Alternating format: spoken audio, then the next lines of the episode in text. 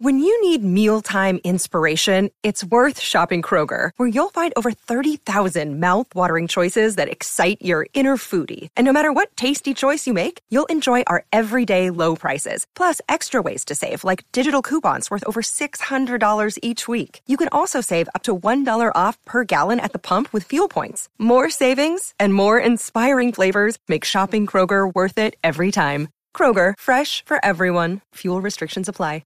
Another day is here, and you're ready for it. What to wear? Check. Breakfast, lunch, and dinner? Check. Planning for what's next and how to save for it? That's where Bank of America can help. For your financial to-dos, Bank of America has experts ready to help get you closer to your goals. Get started at one of our local financial centers or 24/7 in our mobile banking app. Find a location near you at bankofamerica.com/talktous. What would you like the power to do? Mobile banking requires downloading the app and is only available for select devices. Message and data rates may apply. Bank of America N.A., member FDIC.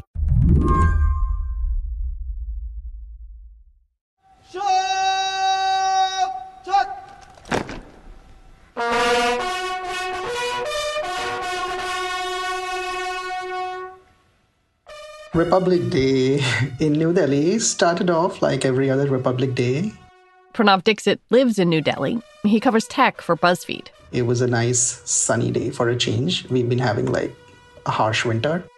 Republic Day falls on January 26th, and it honors India's constitution, which went into effect on that day in 1950.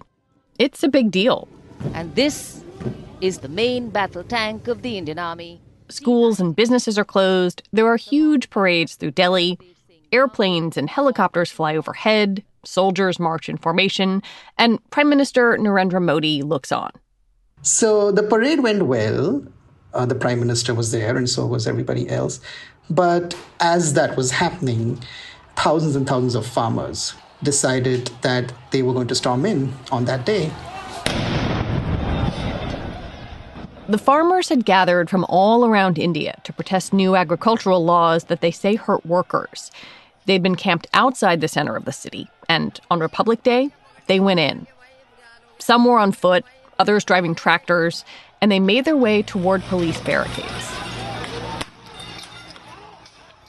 So they sort of breached police barricades and stormed the city and eventually ended up at the Red Fort, which is this big historical monument. Yeah, it's beautiful. It dates back to the Mughal era, 17th century. I feel like it's one of those iconic Delhi landmarks. What did all of this look like? Some people compared it to the storming of the U.S. Capitol. I think it's apples and oranges.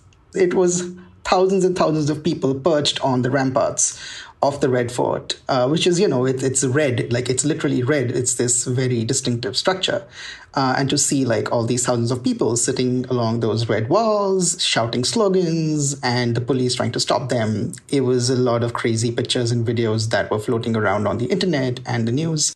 During the protests, at least one person, a protester, was killed. Some eyewitnesses on the scene told journalists that the man had been shot by police, but the police said that the man's tractor had overturned, that he died in the crash. A few days later, criminal charges were filed against 9 journalists who had reported that the death was a shooting. What's it like to be in Delhi right now? What does it feel like? It's scary. I don't know if you've seen the pictures of these massive concrete barricades and the iron spikes that the government has put in the highways to stop the farmers from entering the city. It's looking like some people said this is what like the India-China border looks like, but it's happening in the freaking capital. And then, as pictures of this were flying around online, and journalists and activists were tweeting and posting about it, the government turned off the internet, just completely shut down mobile service in the districts around Delhi where protesters had been gathering for months. The government said they did it for public safety. Today on the show, India's internet shutdowns, how the Modi government is trying to control what Indians can know and say online, and how the world is watching. I'm Lizzie O'Leary, and you're listening to What Next TBD, a show about technology, power, and how the future will be determined. Stick with us.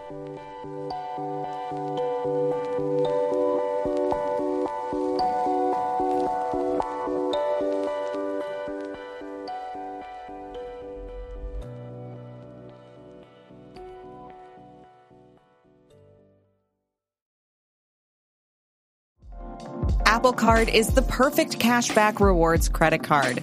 You earn up to 3% daily cash on every purchase every day. That's 3% on your favorite products at Apple, 2% on all other Apple Card with Apple Pay purchases, and 1% on anything you buy with your titanium Apple Card or virtual card number. Visit apple.co/card calculator to see how much you can earn. Apple Card issued by Goldman Sachs Bank, USA, Salt Lake City branch. Subject to credit approval. Terms apply. It's time for today's Lucky Land horoscope with Victoria Cash. Life's gotten mundane, so shake up the daily routine and be adventurous with a trip to Lucky Land. You know what they say, your chance to win starts with a spin. So go to LuckyLandSlots.com to play over 100 social casino-style games for free for your chance to redeem some serious prizes. Get lucky today at LuckyLandSlots.com. Available to players in the U.S., excluding Washington and Michigan. No purchase necessary. VGW Group. Void where prohibited by law. 18+. Terms and conditions apply. Imagine a huge news event. Maybe the protests in the street after George Floyd's death. Your first instinct is to pull out your phone and look for more information. But you can't. That's what was happening in Delhi. I asked Pranav what it was like to try to find out more about the farmer protests after Republic Day. Depending on where in Delhi you were, specifically in parts of the city where rioting broke out, you would not have been able to access internet on your cell phone, which is how most people in the country access the internet here. So when you cut off people's internet on their cell phones, you sort of leave them with not many other ways to find out what's happening. I was struck by a statement from the Ministry of Home Affairs saying that turning off the internet was, and I'm quoting here, in the interest of maintaining public safety and averting public emergency. But what were they trying to prevent? The government's version always is, we want to prevent rumors from spreading. We want to prevent fake news. We want to turn off the internet to control the situation. That's the government's version. On the other hand, the people for whom the internet is blocked off say that this is done so that we can't get information, we can't collaborate in like WhatsApp groups, we can't access Twitter, we can't access YouTube, or we don't have any legit ways to find out what's happening around us. And it really harms anybody who's trying to come together, really, and protest. It's not just about turning off the internet in those specific places that you mentioned where there were riots or where there were a lot of farmers gathering, but it was also about blocking specific content. I'm thinking specifically about some Twitter accounts that were blocked, ones that mentioned the farmers, multiple journalists. What happened? So a lot of us woke up on Tuesday morning, India time, and realized that a bunch of Twitter accounts, and at that time it wasn't possible to know how many there were, some very prominent Twitter accounts, one of which belonged to The Caravan, which is an investigative journalism magazine that frequently writes stories that sort of hold powerful people and corporations to account. I've heard it compared to the New Yorker of India, people say. Yes. It's sort of the only magazine in India that does that kind of journalism. So one of the accounts that you couldn't access from India anymore on Twitter was The Caravan's account. There were other accounts. All of them really belonged to people who were very vocally critical of the Modi government, really. And the notice that you got on Twitter when you tried to access any of these accounts was, this account has been withheld in India in response to a legal demand. And everybody freaked out. It was like, the caravan's down, the caravan's down. And all these accounts were down for about 6 hours. If you're listening to this in the U.S., it may seem almost incomprehensible that in a democracy, the government could just turn off the internet. But in India, there's a law on the books from the British colonial era that allows the government to do just that, to tell the providers to shut things down. And that's not all. There's another law, much more recent, that lets the government block some internet content, like those Twitter accounts. And this is a controversial law that sort of gives the government power to ask these platforms to take off any content that they deem is a threat to, like, national security or national integrity. It's really broad terms like that. because it could be applied to anything, really. And one of the most controversial things about this law is that the platform who is served a notice using this law is not allowed to disclose the notice. So, you know, we tried asking Twitter, hey, like, what did the order say? And they said, we can't show it to you because we would be violating the law. So not only this is a law that sort of allows the government to take off things from the internet, it also mandates the people who receive the order to, like, not tell you what the actual order says. Platforms like Twitter are caught between the government and the huge number of users in India who are key to growing their business. Twitter first took the magazine's account down, then 6 hours later put it back up, deciding not to comply with the government's order. This is a very large market. They have serious business interests here. They have poured in like a substantial amount of money to sort of bring all these millions and millions of Indians online and, you know, hopefully use their services. But also they are increasingly faced with a government that is just becoming like more and more authoritarian and finding that they have to sort of toe the line and do this balancing act between how they operate in the US versus how they operate here with local laws that may not live up to like freedom of speech and human rights standards in the US. We'll be right back.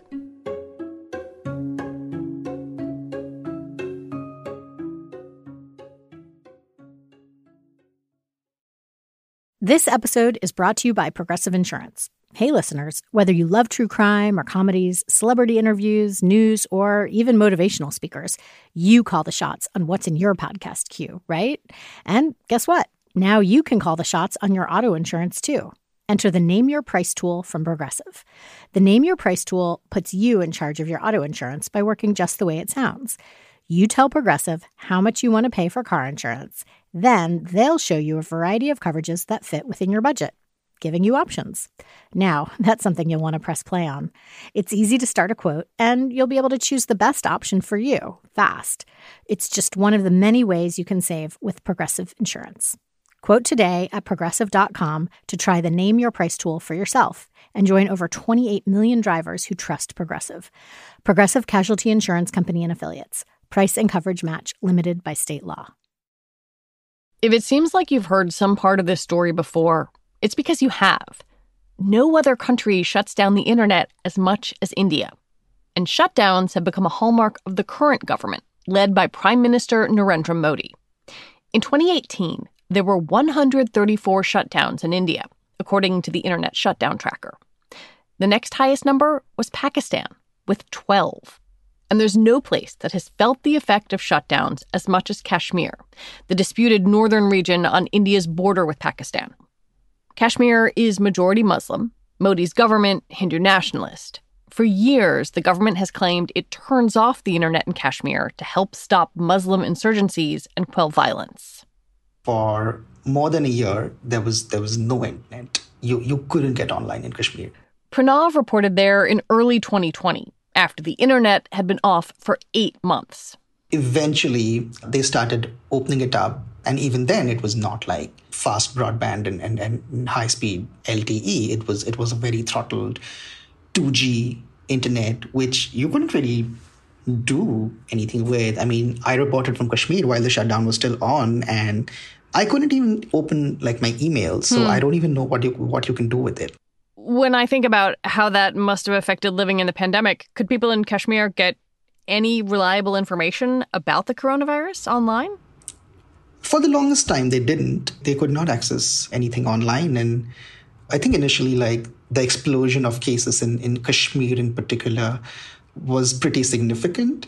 I don't know if you can directly attribute that to like people not being able to access the internet, but it was just one more way that they were sort of being held back compared to the rest of the country. While Kashmiris may have grown accustomed to internet shutdowns over the years, in 2019, the rest of the country experienced them firsthand. Protests broke out in response to a new citizenship law from the Modi government, which essentially fast-tracked Indian citizenship to a lot of people from South Asia, except Muslims. And that was the first time that citizenship was being run through like this religious filter, which is why it was so controversial. And people came out on the streets to protest against it all across the country. The protests spread to 17 Indian cities, and for the first time, the internet was shut off in the capital. It's funny because, you know, those of us who live in sort of like the other big cities, like in Delhi or Mumbai or Bangalore, we never expected that we would have internet shutdowns in our cities because, you know, we like the rest of the world, we take the internet for granted. Like, can you imagine if, like, suddenly, like, there was no internet in Washington, D.C.? Like, people would be melting down pretty much. So increasingly, we've seen more and more internet shutdowns moving from these sort of far-flung corners of the country to actually coming to, like, the national capital. Well, it seems to me like shutting down the internet is something that the Modi government finds to be useful for them. Why do you think they rely on that? It's part of a larger playbook of stamping down on dissent and stamping down on critics. Freedom of the press has been shrinking more and more over the last few years. We see more and more journalists being jailed. We see comedians, some of whom have been critical of the government, being thrown in jail for jokes that they haven't even made. So shutting down the internet fits into this larger pattern of just sort of stamping out dissent. I'm thinking about sort of three waves of shutdowns. If you think about what happened in Kashmir, and then you think about the shutdowns around the Citizenship Act, and now around the farmer protests, it seems like in the past, some of these shutdowns have targeted Muslims, but the farmer-related shutdowns are broader than that. Yeah, I think unlike the previous protests, I think it's been one of the reasons why they have continued for so long is there's nobody to demonize, right? There's not like an obvious Muslim community behind it. In fact, farmers, most of whom belong to the Sikh religion in the country, have long been seen as very patriotic. There's lots of Sikhs that serve in the Indian army and protect the borders. And it's hard to demonize anybody when it comes to the farmers' protests, really, which is why I think the government has been fumbling a little bit. Now, with social media companies pushing back and global attention on the protests, the Modi government's tactics are under an international microscope. What do you think this means for the Modi government? Is it too early to know? I think it's too early to know. The Modi government is still here for 3 more years. It's a government that enjoys a lot of majoritarian support, almost no matter what it does, really. It's a government that is truly a master of managing the narrative. In this particular case, they seem to have done a bad job of that. But otherwise, they're really good at projecting this image of being a very powerful, decisive government.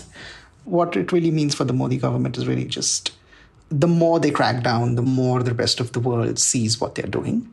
And I think the sort of long-term consequences of that could be substantial. These protests started with farmers. And I guess I wonder, with adding in the internet shutdowns and the Twitter blocking and the attention that this has gotten from around the world, has this become about something more than these agricultural laws? Yeah, for sure. I mean, over time, I think these protests have really become about dissenting against an increasingly authoritarian government and everything that it stands for. In a way that's healthy, because at least it's like the naked face of authoritarianism sort of coming out. At least like no one's pretending anymore.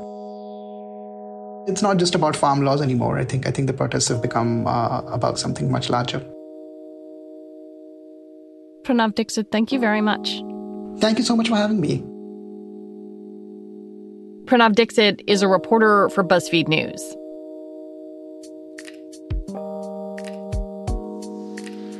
And that's it for us today. TBD is produced by Ethan Brooks and edited by Allison Benedict and Tori Bosch. Alicia Montgomery is the executive producer for Slate Podcasts. TBD is part of the larger What Next family, and it's also part of Future Tense, a partnership of Slate, Arizona State University, and New America. And you can check out Future Tense's Free Speech Project, which you can find at slate.com/futuretense. If you want to learn more about the farmer protests, check out Slate writer Nitish Pawa's December piece, What's Driving the Biggest Protest in World History? Have a good weekend. Mary Harris will be back on Monday. I'm Lizzie O'Leary. Thanks for listening.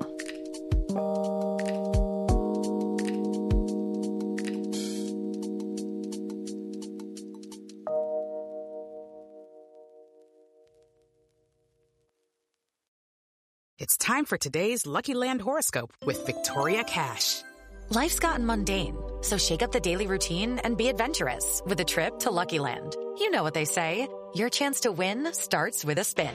So go to LuckyLandSlots.com to play over 100 social casino-style games for free for your chance to redeem some serious prizes. Get lucky today at LuckyLandSlots.com. Available to players in the U.S., excluding Washington and Michigan. No purchase necessary. VGW Group. Void where prohibited by law. 18+. Terms and conditions apply.